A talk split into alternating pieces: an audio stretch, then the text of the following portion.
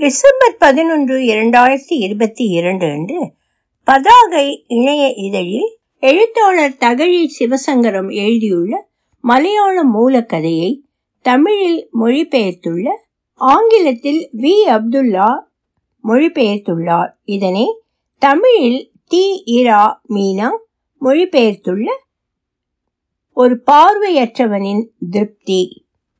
ஒலிவடிவம் சரஸ்வதி தியாகராஜன், பாஸ்டன். பார்கவியை தன் மனைவியாக பப்பு நாயர் ஏற்றுக்கொண்டான். பிறவியிலிருந்தே அவனுக்கு பார்வை இல்லை.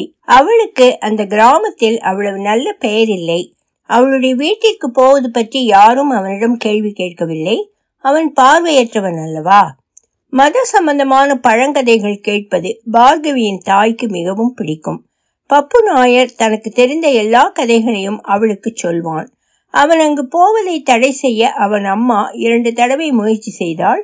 கடைசியில் பார்கவி கர்ப்பிணியானாள். பப்பு நாயர் அதற்கான பொறுப்பை ஏற்றுக்கொண்டான். தன் வீட்டிற்குள் அவனை அனுமதிக்க முடியாது என்று பப்பு நாயரின் அம்மா சொன்னாள். அவனுக்கு ஒரு பதில் இருந்தது. எல்லா நேரமும் என் தம்பி என்னை கவனித்து கொள்ள மாட்டான். என்னை பார்த்து கொள்ள யாராவது ஒருவர் வேண்டும். அவளை எப்படி நீ காப்பாற்றுவாய்? அம்மா கேட்டாள். அவளுக்கு நான் எதுவும் கொடுக்க வேண்டாம். வீடுகள் சுத்தம் செய்து அல்லது மாவரைத்து அவள் பிழைத்து கொள்வாள். நீ என்ன செய்வாய்? அவள் என்னை பார்த்து கொள்வாள். அவளுக்கு 3 தடவை கரு கலைந்திருக்கிறது. அப்படியெல்லாம் ஒன்றும் இல்லை. உலகத்தில் அவளுக்கு வேறு யாரும் இல்லை. இப்படித்தான் பப்பு நாயரின் நிரந்தரமான வெளியேற்றம் அவன் வீட்டிலிருந்து நிகழ்ந்தது. பார்கவி ஒரு அந்தணர் குடும்பத்தில் வீட்டு வேலை செய்து வந்தாள். ஒரு நாளைக்கு 2 வேளை சாப்பாடு, மாதத்திற்கு 5 படி அரிசி அவள் கூலி. இது தவிர 2 வீடுகளில் மாவரைத்து தரும் வேலையும் அவளுக்கு நிரந்தரமாக இருந்தது. அவள் பப்பு நாயரை நன்றாக கவனித்து கொண்டாள். அவளுக்கு கெட்டியான அரிசி கஞ்சி வைத்து கொடுத்துவிட்டு நீராக உள்ளதை தான் குடித்து பசி தீர்த்து கொள்வாள். பணிவாக இருப்பாள். அவள் பேசுவது மிக குறைவு. வறுமை அவள் முகத்தில் இருந்த உற்சாகத்தை எல்லாம் சுரண்டி இருந்தது. 20 வயதிலேயே உள்ளடங்கி போயிருந்த கன்னம், பள்ளமான கண்கள் ஆகியவை 10 வயதை அதிகரித்து காட்டின. அவள் உறுப்புகளில் எப்போதும் ஒருவித சோக நிழல் இருந்தது. மனமிட்டு ஒருபோதும் மகிழ்ச்சியாக அவள் சிரித்ததில்லை. தன் அதிர்ஷ்டவசமான தோழிகளை பார்க்கிற போது மிக அபூர்வமாக ஒரு கேலியான புன்னகை அவள் காய்ந்த உதடுகளில் வெளிப்படும். எப்போதும் தன் இடுப்பை சுற்றி ஒரு மெல்லிய ஆடை அணிந்திருப்பாள். மாற்று உடைகள் வேறு எதுவும் அவளிடம் இல்லை. ஆனால் ஒருபோதும் தன் அரை நிர்வாண ஆடை குறித்து அவள் வெட்கப்பட்டதில்லை. பார்கவி வயிற்றில் ஒரு ஆண் குழந்தையை சுமந்திருக்கிறாள். அவன் வளர்ந்த பிறகு ராமாயணம் படிப்பான் என்று பப்பு நாயர் சொல்வான். எனக்கு பெண் குழந்தைதான் வேண்டும் என்று அவள் பதில் சொல்வாள். பார்கவிக்கு ஒரு ஆண் குழந்தை பிறந்தது. நாயரின் மகிழ்ச்சிக்கு எல்லையே இல்லாமல் போனது. அவன் அறையை விட்டு வெளியே போகவே மாட்டான். வீட்டுக்கு வரும் பெண்களிடமெல்லாம் பார்கவி பெண் குழந்தைதான் வேண்டுமென்றால் என் ஆசைப்படிதான் நடந்தது என்று சொல்வான். எல்லா நேரமும் குழந்தையை தன் மடியிலேயே போட்டு கொஞ்ச வேண்டும் என்று விரும்பினான். குட்டி பையா, நீ பெரியவனான பிறகு உன் அப்பாவிற்கு ராமாயணம் படித்து காட்டுவாயா என்று குழந்தையிடம் கேட்டான். அவன் முகம் சந்தோஷத்தில் மின்னும். பார்கவி, நீ குழந்தைக்கு முத்தம் கொடுப்பதில்லையா என்று அடிக்கடி கேட்பான். ஒரு நிமிடம் கூட நீ பேசாம இருக்க மாட்டாயா என்று அவள் பதில் சொல்வாள். பெண்ணே, நமக்கு நல்ல காலம் பிறந்து விட்டது. எனக்கு வேறு என்ன வேண்டும்? இவன் என்னை காசி, ராமேஸ்வரம் ஆகிய இடங்களுக்கு அழைத்து போவான். செய்வாய்தானே மகனே? குழந்தைக்கு அழுத்தமாக முத்தம் கொடுப்பான். அஸ்வதி, மகம், மூலம், கேதுவிக்கு 7வது என்று ஜாதகத்தை கணக்கிடத் தொடங்குவான். இளம் பருவத்திலேயே இவன் சுக்கிரனின் ஆளுமை உள்ளவனாக இருக்கிறான். இவன் மிக அதிர்ஷ்டக்காரன். கோபிகா ரமணன் என்று இவனுக்கு பெயர் வைக்க வேண்டும். பார்கவி, ஓமன திங்கள் கிடாவோ என்று பழைய தாலாட்டை நீ கற்றுக்கொள்ள வேண்டும் என்று சொன்னான். அவள் குழந்தைக்கு ராமன் என்று பெயர் வைத்தாள். ஏன் நீ அவனுக்கு கோபிகா ரமணன் என்று பெயர் வைக்கவில்லை என்று கேட்டான். ஓ, பிச்சை எடுக்க பிறந்த ஒரு ஆண் குழந்தை என்றாள். அப்படி சொல்லாதே பெண்ணே, அவன் ஜாதகம் ஒரு தலைவனுடையது. அவள் அந்த தாலாட்டு பாடலையும் கற்றுக்கொள்ளவில்லை. பப்புவின் மடியில் இருக்கும் குழந்தை வீறிட்டு அலரும். பப்பு உற்சாகமடைந்து பார்கவியை கூப்பிடுவான். அலறுவதற்காக பிறந்த பேய் என்று பல்லை கடித்துக்கொண்டு அவள் கத்துவாள். பார்கவி குழந்தையை அடிப்பாள். பப்பு நாயர் அதிர்ந்து போவான். வேலைக்கு போய்விட்டு சாயந்தரம்தான் வருவாள். குழந்தையின் தொண்டை வறண்டு போய்விட்டதாக தனக்குள் முணுமுணுத்து கொண்டு அமைதியை இழந்தவனாக தவிப்பான். அவனது அன்பு மனதை நெகிழ்விக்க கூடியது. என் மகனுக்கு நல்ல எதிர்காலம் இருக்கிறது. அவனுடைய இடது மார்பில் தாமரையைப் போல இருக்கும் ஒரு மச்சம் தெய்வீகத்தன்மையை காட்டுவதாகும். வீட்டுக்கு அருகாமையில் உள்ள பெண்களிடம் அவன் என்னை போல் இருக்கிறானா என்று கேட்பான். அந்த பெண்களின் கண்களிலிருந்து கண்ணீர் வரும். தன்னை விழுங்கி இருக்கும் இருளில் ஒரு துளை இருப்பதை அவன் கவனித்திருந்தான். குழந்தை தன்னை போலவே இருக்கிறது என்று நினைத்தான். உன்னால் பார்க்க முடியுமா என்று ஒரு பெண் அவளிடம் ஒரு நாள் கேட்டாள். என் மகனை என்னால் பார்க்க முடியும் என்று பதில் சொன்னான். மகனை பார்த்து கொண்டே இருப்பான். குழந்தையை முத்தமிடும்போது, குட்டி பயலே உன் சிரிப்பு என்று சில சமயங்களில் சொல்வான். அந்த அமைதியான சிரிப்பை கூட அவன் பார்த்தான். அவள் மிக மோசமான பெண். குழந்தை அவனை போல் இருக்கிறதா என்று கிராமத்து பெண்கள் தங்களுக்குள் பேசிக்கொள்வார்கள். ராமனுக்கு முதலாக அன்னம் கொடுக்கும் சமயம் அந்த மங்களமான செயலை தன் கையால் தானே செய்ய வேண்டுமென பப்பு நாயர் ஆசைப்பட்டான். ஆனால் பார்கவி அவனை அனுமதிக்கவில்லை. அவன் பெருந்தீனிக்காரன் என்று அவள் தன் அம்மாவிடம் சொன்னாள். அப்படியெனில் வேறு யாரையாவது வைத்து அன்னம் ஊட்டலாம். குழந்தை பெருந்தீனி தின்பவனாகி தொப்பையனாகி விடக்கூடாது என்று அவள் அம்மா சொல்லிவிட்டாள். நான் அவ்வளவு சோறு சாப்பிடுபவன் இல்லை என்று அந்த நகைச்சுவைக்கு உண்மையாக சிரித்து கொண்டே பதில் சொன்னான் பப்பு நாயர். குழந்தை வளர்ந்தான். அந்த குடும்ப சூழ்நிலை மோசமானது. வேலை செய்த இடத்தில் திருடி விட்டதாக குற்றம் சாட்டி பார்கவியை வேலையை விட்டு நீக்கிவிட்டனர். குழந்தையை பட்டினி போடாதே, என் பங்கை அவனுக்கு கொடுத்து விடு நாயர் மனைவியிடம் சொல்வான். அது வறட்சியான கார்த்திகை மாதம். அந்த வீட்டில் அரிசி கஞ்சி சமைத்து 3 நாட்கள் ஆகிவிட்டன. ஒரு நாள் பீன்ஸ் இலைகளை சாப்பிட்டு சமாளித்தனர். 2ஆம் நாள் அரிசி நோய். 3ஆம் நாள் பக்கத்து வீட்டு கேசவன் நாயர் 10 பைசா கொடுத்தார்.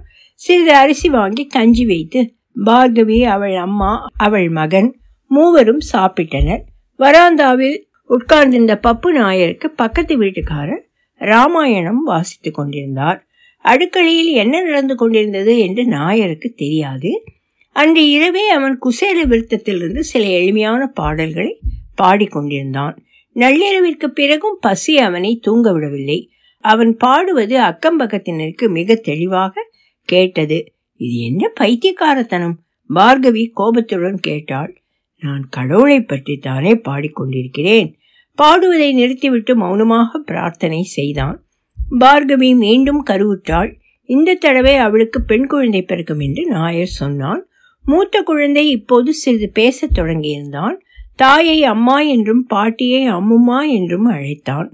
ஆனால் அப்பா என்ற வார்த்தைக்கான அடிப்படை ஒலி அவனிடமிருந்து வரவே இல்லை. சின்ன பயலே, ஏன் அப்பா என்று கூப்பிட மாட்டாயா? அப்பா என்ற வார்த்தை உச்சரிப்பதற்கு கடினமானது என்று நாயர் தனக்குள் சமாதானம் செய்து கொண்டான். இந்த முறை கருவுற்றலின் போது பல தடவை பார்கவி நோய்வாய்ப்பட்டாள். இந்த கஷ்டங்கள் எல்லாம் போய்விடும் என்று பப்பு நாயர் சொல்லிக்கொண்டே இருந்தான். ராமன் அம்மாவை விட்டு அகலமாட்டான். பப்பு நாயரின் அருகே அவன் மறந்தும் போவதில்லை. அவனுக்கு ஒரு தங்கை பிறக்கப் போவதாகவும் அந்த குழந்தை எங்கே இருக்கிறது என்று அம்மாவிடம் கேட்டு அவன் முத்தமிட வேண்டும் என்றும் மகனிடம் சொல்வான். பார்கவி பெண் குழந்தை பெற்றெடுத்தாள். குழந்தையின் ஜாதகத்தை கணித்த நாயர் அவளுக்கு 14ஆம் வயதில் திருமணம் நடந்து மகிழ்ச்சியாக இருப்பாள் என்றான். என் மகள் அவள் தாயை போல இருக்கிறாள் இல்லையா அக்கா என்று பக்கத்து விட்டு குட்டியம்மாவிடம் கேட்டான். அவள் பெரிதாக சிரித்தாள். முகத்தில் கேலி பரவியது. ஆமாம், அப்படித்தான் நினைக்கிறேன். அக்கம்பக்கத்தவர்கள் அந்த பெண் குழந்தையின் அப்பாவாக உத்தேசமாக யாரை சொல்ல முடியும் என்று விவாதித்து முடிவுக்கு வந்தனர். இப்போது 2 குழந்தைகள். குடும்பத்தை வறுமை பீத்து தின்றது. பார்கவியின் உடல்நிலையும் சீர்கெட்டது. அவளால் எந்த வேலையும் செய்ய முடியவில்லை. அவர்கள் குடும்ப நிலை சீக்கிரம் சரியாகிவிடும் என்று பார்கவிக்கு நாயர் ஆறுதல் சொன்னான். இந்த கொடுமைகளிலிருந்து தப்பிக்க வேண்டுமெனில் தற்கொலை செய்து கொள்வதை தவிர வேறு வழியில்லை என்று அவள் நினைத்தால் குழந்தைகள் அனாதையாகி விடுமெனவும் அது முட்டாள்தனமான முடிவென்று அவன் விவாதித்தான். ஆனால் ஒரு சொட்டு கண்ணீர் கூட அவள் கண்களிலிருந்து வரவில்லை. பல்லை கடித்து தன் இயலாமையை காட்டுவாள். ஒரு சில கணங்கள் அந்த கண்களிலிருந்து ஒளி எழுந்து பின் அடங்கிய ஆற்றாமையை காட்டும். நீ ஏன் பிச்சை எடுக்கக்கூடாது என்று ஒரு நாள் அவனிடம் கேட்டாள். பெண்ணே, நீ சொல்வது சரிதான், புத்தியோடு பேசுகிறாய்.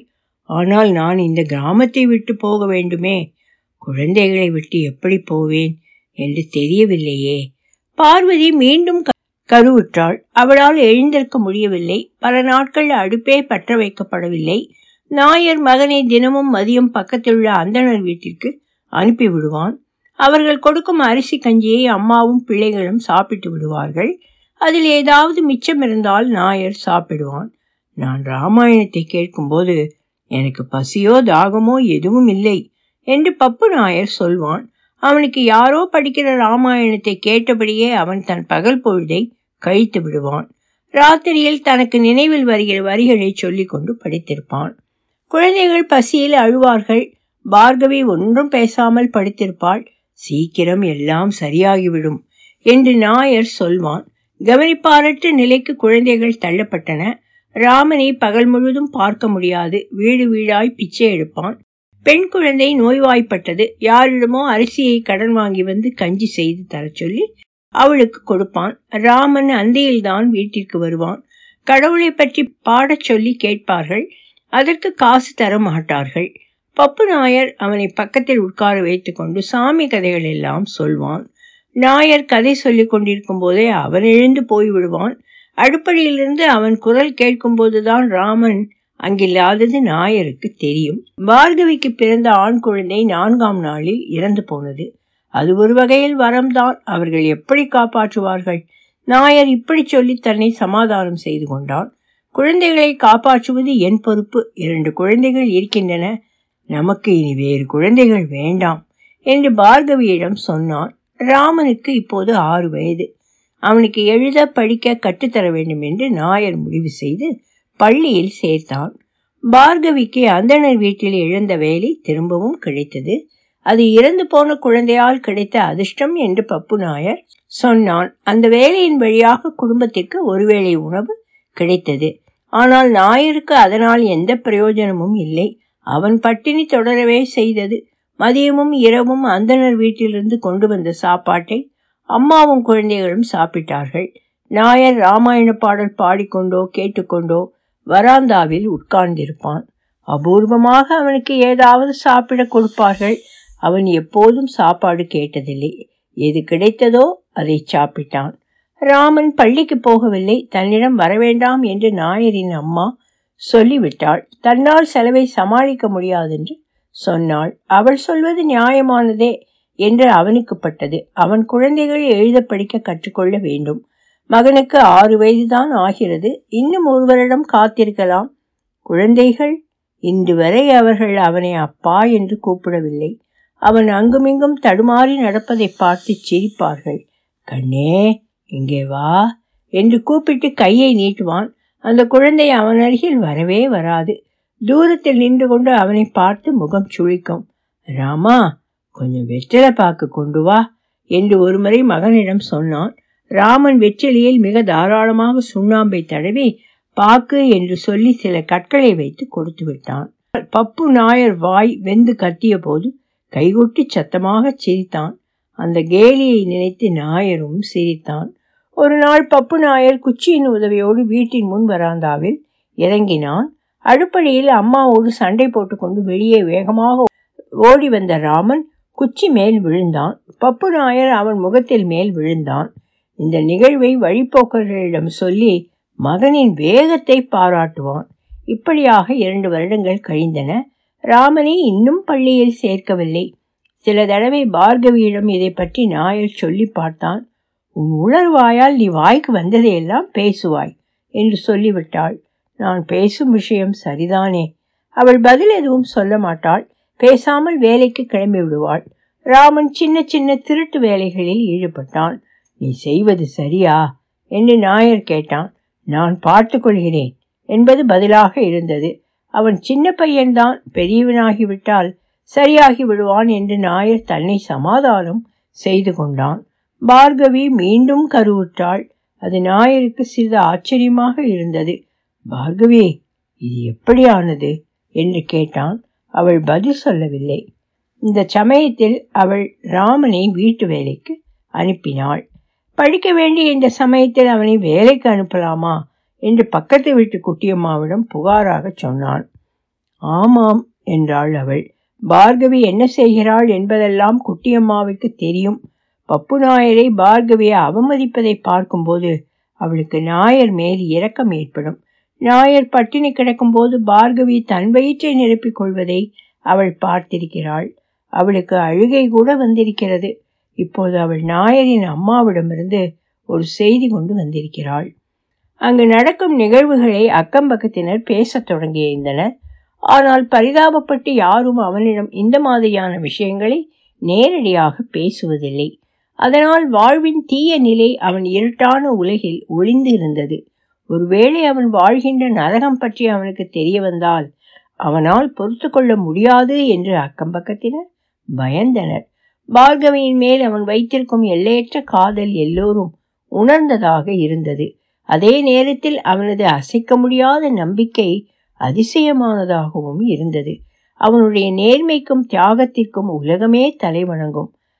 அவன் பார்கவியிடம் ஒரு வார்த்தை கூட கோபமாய் பேசியதில்லை. கொடுமையான யதார்த்தத்தை அவனால் எப்படி எதிர்கொள்ள முடியும்? குட்டியம்மாவும் எதையும் சொல்ல முடியவில்லை. என் மகன் மிக புத்திசாலி, அவன் ஒரு பெரிய அலுவலகத்தில் வேலை பார்க்கிறான் என்று நாயர் அவளிடம் சொன்னான். பப்பு நாயரே, அவன் உங்கள் மகன் இல்லை. இல்லை, அவன் கடவுளின் குழந்தை. இந்த உலகமே கடவுளால் படைக்கப்பட்ட மாயைதானே. குட்டியம்மா அதற்கு பதில் எதுவும் சொல்லவில்லை. அவளுக்கு அதை சொல்ல தைரியமில்லை. பார்கவிக்கு இந்த முறை ஒரு ஆண் குழந்தை பிறந்தது. வீட்டின் புதிய வருகை நாயருக்கு மகிழ்ச்சி அளித்தது. அந்த குழந்தை தனக்கு தோழமையாய் இருக்கும் என்று அவன் சொன்னான். இன்னொரு நாள் மீண்டும் குட்டியம்மா வந்தாள். எதையும் பார்க்க முடியாத அதிர்ஷ்டக்காரன் நீ. இந்த உலகத்தின் அவலங்களையெல்லாம் நீ பார்க்க வேண்டியதில்லை என்றான். இந்த உலகில் தீயது என்பதே இல்லை. உண்மைதான், வறுமை இருக்கிறது, ஆனால் அது முடிவுக்கு வந்துவிடும். சோகம் இருக்கும்போது சந்தோஷமும் இருக்கும் அக்கா. இல்லை, அப்படி நான் வருத்தமாக இல்லை. எந்த வருத்தத்தோடும் கடவுள் என்னை இந்த உலகிற்கு அனுப்பி வைக்கவில்லை. என் குழந்தைகளை பற்றிய வருத்தம் எனக்கு இருக்கு என்பது உண்மைதான். ராமன் எனக்கு ஒரு கடிதம் கூட எழுதியதில்லை. குழந்தைகளை நீ பார்த்திருந்தால் இந்த மாதிரி நீ வருத்தப்பட மாட்டாய். நான் என் குழந்தைகளை பார்க்கிறேன். அப்படியெனில் நீதான் அவர்களுக்கு அப்பாவா? குட்டியம்மாவின் இதயம் ஒரு கணம் துடிப்பை மறந்தது. தன்னை அறியாமலே அவள் உண்மையை உளறிவிட்டாள். பப்பு நாயர் பதிலுக்காக தயங்கி தடுமாறினான். அடுத்த கணம் அவர்கள் குழந்தைகள் என்றான். உனக்கு என்ன தெரியும் நாயர்? நீங்கள் சொல்வது சரியாக இருக்கலாம் அக்கா. இப்போது பிறந்த இந்த குழந்தை, நான் முட்டாள் இல்லை. பார்வையற்றவர்களுக்கு ஒரு அதீத புத்தி கூர்மை உண்டு. எனக்கு பல விஷயங்கள் தெரியும். ஓரிரவு நான் வீட்டிற்குள்ளிருந்து நாணயங்களின் ஒலி வருவதை கேட்டேன். நீ வராந்தாவில் உட்கார்ந்திருக்கிறாய். அவள் ஒரு பிசாசு. பப்பு நாயர் உடனடியாக பதில் சொல்லவில்லை. அதனால் என்ன? குழந்தைகளுக்கு அப்பா இல்லை என்று உலகம் சொல்லாதில்லையா? அவர்கள் உன்னை அப்பா என்று கூப்பிடுகிறார்களா? இல்லை, ஆனால் நான் அவர்களை நேசிக்கிறேன். ராமனும் தேவிகாவும் எனக்கு முன்னால் இருக்கிறார்கள். அவர்கள் எவ்வளவு அழகானவர்கள், என் கண்மணிகள். அவர்கள் என் குழந்தைகள்தான். அவர்களுக்கு நான் ஏதாவது செய்ய வேண்டாமா? அவள் உன்னை ஏமாற்றி கொண்டிருக்கிறாள். அவள் பரிதாபத்துக்குரியவள். பசியில் எவ்வளவு தவித்திருக்கிறாள். ஒருவேளை இதுதான் அவளுடைய வாழ்வாதாரத்திற்கான ஒரே வழி போலும். அந்த அளவிற்காவது அவளுக்கு நான் உதவி கொண்டிருக்கிறேன். குட்டியம்மாவுக்கு அவனிடம் பேச எதுவும் இல்லை. அவன் மனம் மிக விசாலமானது. இந்த உலகத்தை போல அவன் இருட்டில் தடுமாறுகிற ஒருவன் இல்லை. அவன் மனம் நிரந்தர உள்வெளிச்சம் கொண்டிருக்கிற ஓர் ஒளிரும் படிகம். தனக்குள் பல பல உலகங்களை அடக்கி கொண்டிருக்கிற மேதமை. குட்டியம்மா அமைதியாக வெளியேறினாள். அந்த இரவிலும் அக்கம்பக்கத்தினர் அவன் படும் குசேல விருத்தத்தை கேட்டனர். நன்றி. The Penguin Book of modern Indian short stories. ஒலிவடிவம் சரஸ்வதி தியாகராஜன், பாஸ்டன்.